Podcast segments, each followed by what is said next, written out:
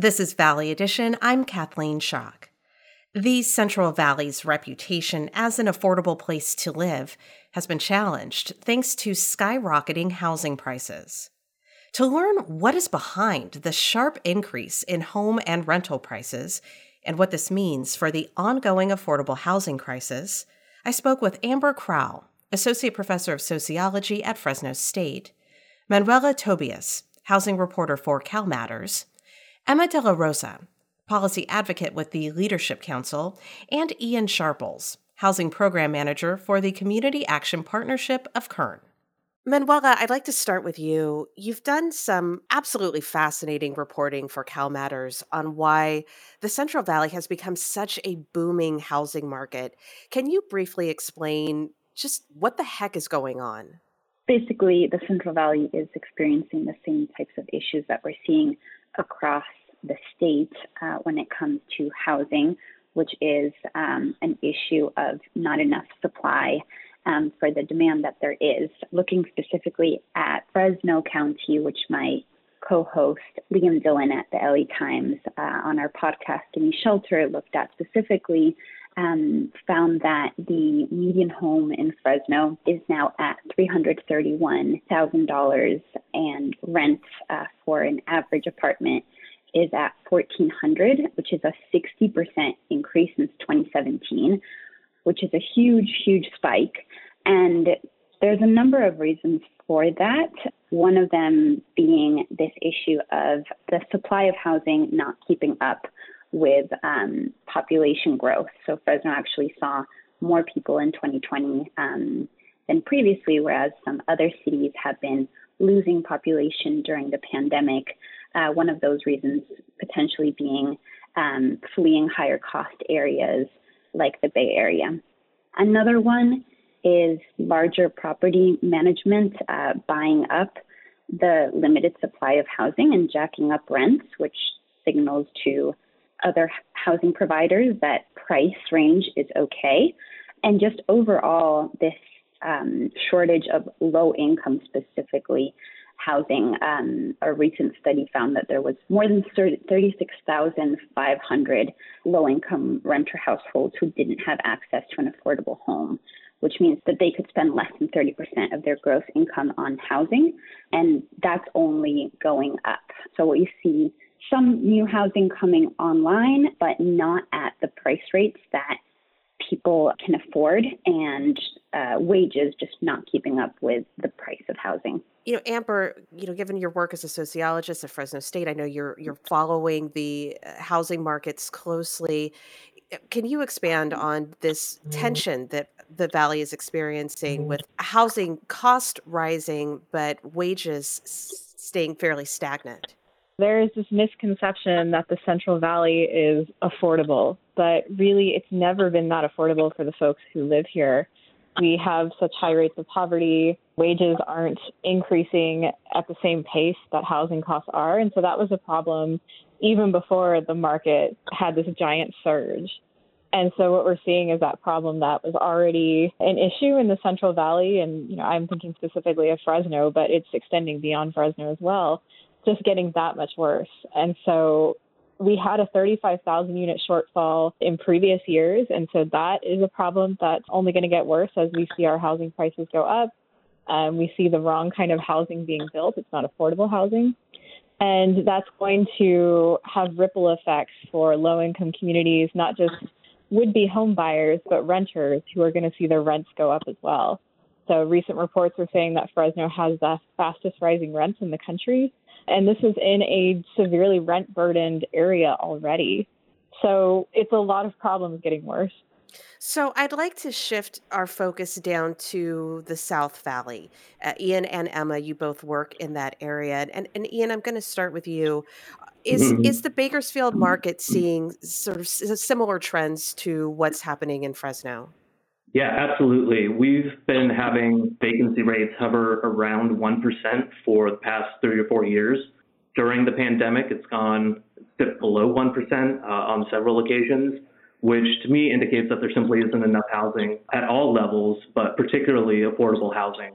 So the issue of people moving in from other higher cost areas uh, has definitely been exacerbated. We had in migration from from the coastal areas before the pandemic, but after the switch that a lot of companies made to remote work, uh, it was suddenly much more viable for people with, say, coastal level salaries to move into the Central Valley. Emma de la Rosa, uh, you're a policy advocate with the Leadership Council. Let's put this crisis into perspective of the ongoing issue with the pandemic. Obviously, there was an eviction moratorium that kept people in their homes, but that moratorium has lifted. What does that mean for Kern County? Right. Yeah, going back to Ian's point about the low vacancy rate, um, even throughout the moratorium, we were getting calls from residents who were looking for a place to live and they were calling multiple apartments and they were not able to get through to, to any. There weren't any available apartments. So even though the moratorium was in place, we were still seeing evictions happening. And uh, some of the reasons why, according to the residents, was because the owners wanted to sell their homes or they wanted to make changes to their to their houses. And so uh, we saw again that you know again regardless of the moratorium, folks are being evicted, and that the vacancy rate is is low, and on top of that, the uh, rents continue to increase. So um, now that the moratorium is over, we are advocating to the county to streamline the emergency rental assistance program process because a lot of folks who have applied in March are just barely receiving the funds. And we are seeing a gap between folks who apply online and folks who apply with the paper application.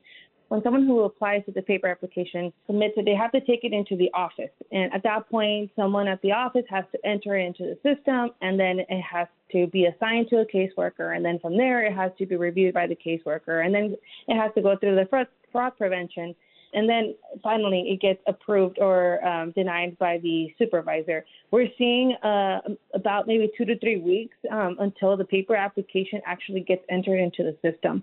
Um, and now that again that the moratorium is over, we just uh, we have to we have to make sure that this application process um, takes no longer than a month. I would say um, to ensure that folks are receiving the funds. Landlords are you know they're just waiting to um, at least from the conversations that I've had with residents, landlords are just waiting to be able to evict folks. Um, and so that's one of our main priorities right now is to again streamline the, the application process. So I know it's hard to predict what the future holds, but if you could just elaborate a little bit more on what do you anticipate that process is going to look like? I mean, are we on the verge of a true crisis in terms of people being forced out of their homes? You know, going back to the CalMatters report that Manuela wrote, um, the evictions during the moratorium was about 380 here in Kern County, right? So we can only expect that the mor- with the moratorium ending that the evictions will continue to increase.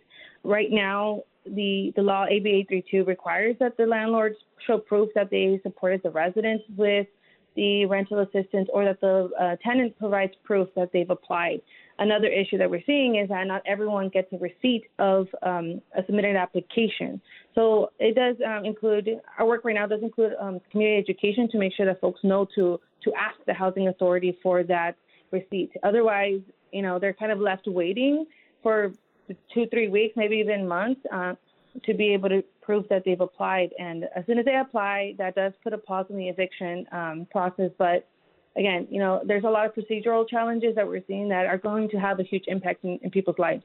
And, and so then coming back to Manuela, you've written about how particularly immigrants who do not speak English face some of the biggest obstacles when it comes to receiving assistance or receiving relief.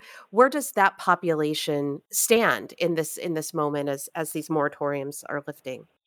Yeah, so um, recently wrote a story on the language data that the state has been collecting on applicants for rent relief and found that more than 86% of applicants reported that their primary language was English, whereas other data that experts have collected from the census, for example, say that low income renter households, uh, about 50% of them speak English. The uh, about a third of them speaking Spanish, um, which are much more underrepresented in in the stats that we're getting um, from the state about applications coming in. So one of the the reasons um, could be related to translations of, of the application, uh, paper applications as well. But a big issue is just with communication of this assistance existing.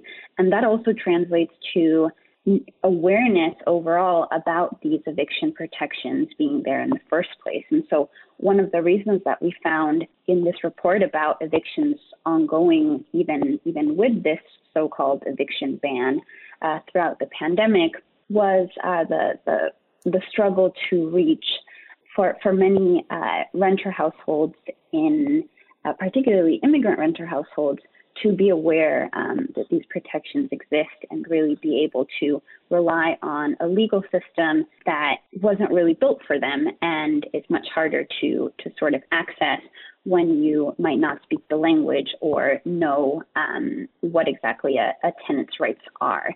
So it is possible that uh, what we're seeing so far is that the uneven impacts of the pandemic are only being amplified when it comes to accessing eviction protections or even rent relief. This is Amber. Amber if it's okay, I'd like to add to that. Well, I just want to add to what Manuela is lifting up there about accessing legal protections and point to the policy failure of 1487, which Governor Newsom um, just declined to to pass. So that would have funded legal protection, legal legal representation for tenants across California and without that, what we're seeing, what we're going to see are folks who may be protected by the law, who may be eligible for rental assistance, but aren't aware of it, don't know how the laws protect them, and they don't have access to attorneys who can help them navigate the legal process when they do get that eviction notice. Those are things also that we saw before the pandemic. In our study of Fresno, we found that only 1% of tenants had legal representation in eviction court, which is a major problem because most most landlords do have attorneys, and so it's a very uneven process where tenants enter the courtroom by themselves up against attorneys who are representing landlords and know exactly how to use the laws. So here we are with the eviction moratorium ending. There are some pretty complicated protections that could work, but if folks don't know how they're protected by them and they don't have attorneys to help them navigate the process, it's not as effective as it could be. And so this is has implications, especially for non-English speakers who have this added layer of vulnerability uh, and access to to the resources that they need. Well, Amber, I'll stick with you. In the city of Fresno, they have the mayor has announced that they are going to extend the moratorium likely through the end of the year. How much do you anticipate that will help at least uh, folks in the city of Fresno? I think it'll it'll help. It will definitely help. It has been helping to have a moratorium in place. There are certainly evictions still happening, but not at the volume that they were without any protections in place. Uh, so that'll go a long way towards helping folks who live in the city of Fresno. But for people who live outside of the city limits, they are basically on their own at this point, which is a problem for our low-income renters who live in rural communities or you know live just outside of Fresno they don't have access to those same protections. And Emma, given your work as a policy advocate with the Leadership Council down in, in Kern County, is that what you're seeing? Right. Here in Kern County, unfortunately, our um, elected officials in the county and the city did not pass any type of local protections, and now um, they're not real, they're not able to to pass anything um, to to help the residents. In the beginning of the pandemic, we were asking them to use CARES funding for rental assistance and for right to counsel, and unfortunately, we had the door shut in our faces. And so, um, at this point, it's just difficult because um, we're not seeing the support or the response from the county supervisors or the city council members to help community members. Um, and now with the rents um, increasing, uh, you know, I highly push our uh, elected officials to start considering other policies that will ensure that the rents will um, stay affordable or you know bring the rents um, down to ensure that folks can stay housed. You know ian earlier mentioned that there's just not enough affordable housing and that's correct and that's reflected on the regional housing needs allocation. We are consistently seeing that the city and the county are building way more um, moderate to high income um, housing um, in comparison to the to the low income and very low income housing so that's that's something else, uh, another policy avenue that we need to start discussing, and that we need to start enforcing. Counties and cities, they both need to start building more affordable housing and implementing policies that are going to lead to more affordable housing. So, Ian Sharples, uh, in addition to your work with the Community Action Partnership of Kern, you're also a board member of the Income Property Association of Kern, and and you've said publicly yeah. that y- you don't anticipate that the wave of evictions is going to be quite as overwhelming as as some fear.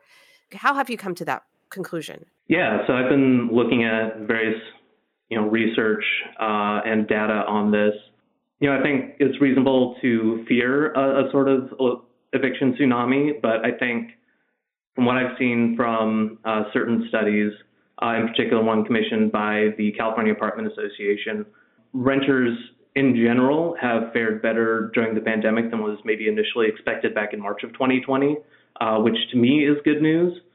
But I think you know there's definitely going to be probably some sort of spike of pent up uh, evictions from the past year or so, but it's probably not going to be as bad as initially anticipated. So that's I think where we're at right now is hopefully there's there's fewer evictions. I know when I was working with the Income Property Association of Kern, you know, from the landlord's perspective, they just want to get paid. So they're trying to figure out how to get get in on the rental assistance as well. At least uh, most of them are. This is Emma. I was just going to add something really quickly. Oh, yes, please, Emma. Yeah, I was just going to say that the numbers that we see reflected on, on documents may not always be the most accurate, considering the self evictions that happen.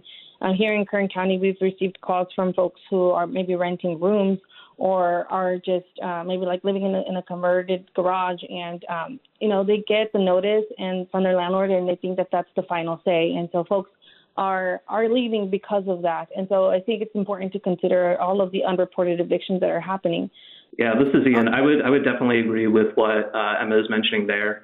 Um, one of the big issues we found is that it's difficult to serve uh, folks who are, you know, maybe don't have a formal lease because you know we have documentation requirements where we need to to obtain the lease to verify, you know, the information for the client and the landlord. So if there's, you know, somebody who's renting a room from a family member or is subleasing from somebody you know, because of the documentation requirements, that's much more difficult to serve. And so I think we need to be paying more attention to that and trying to figure out creatively uh, how we can serve, you know, people who have less formal living situations.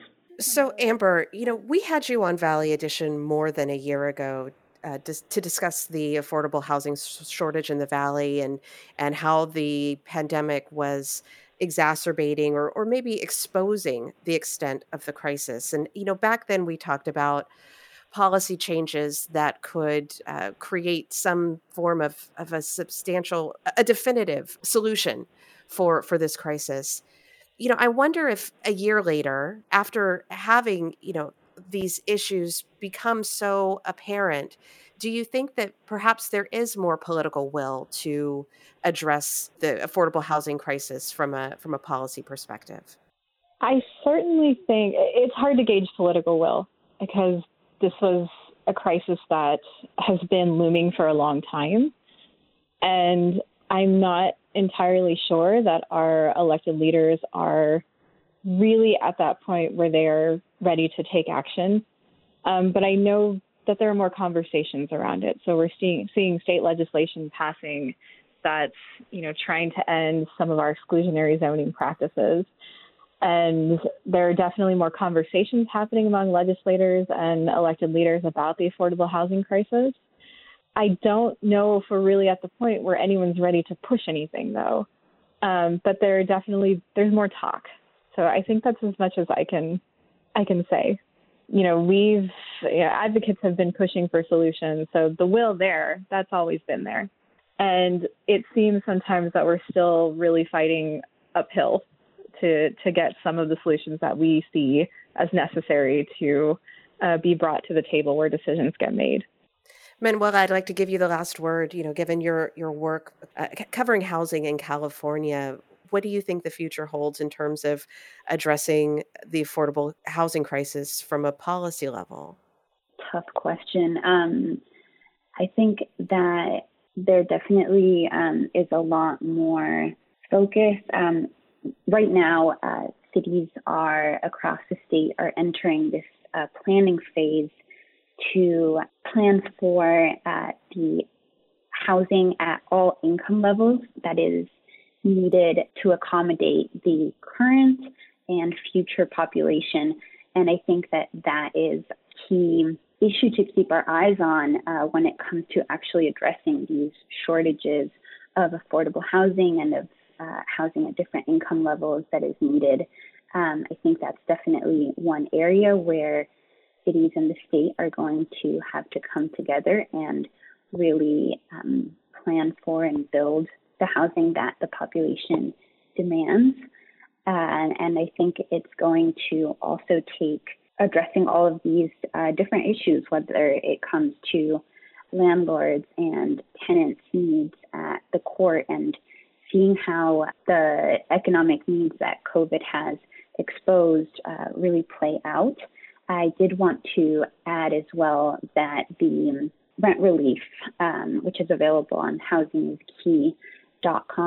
is available for people with informal leases or people renting out just one room, and it's also available for uh, people with undocumented status. The um, what we're trying to track and have been asking the state for information on is how successful those applications have actually been, because what we want to keep an eye on as well is the growing homelessness crisis and keep an eye on how much of an effect uh, potential evictions might have on on growing the number of unhoused individuals across the state.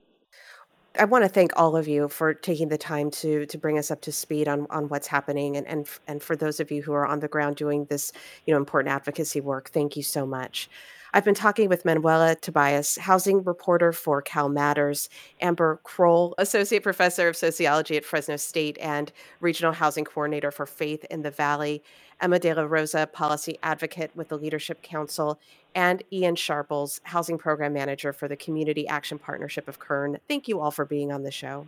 Thank you. Thank you. Thank you. Thank you.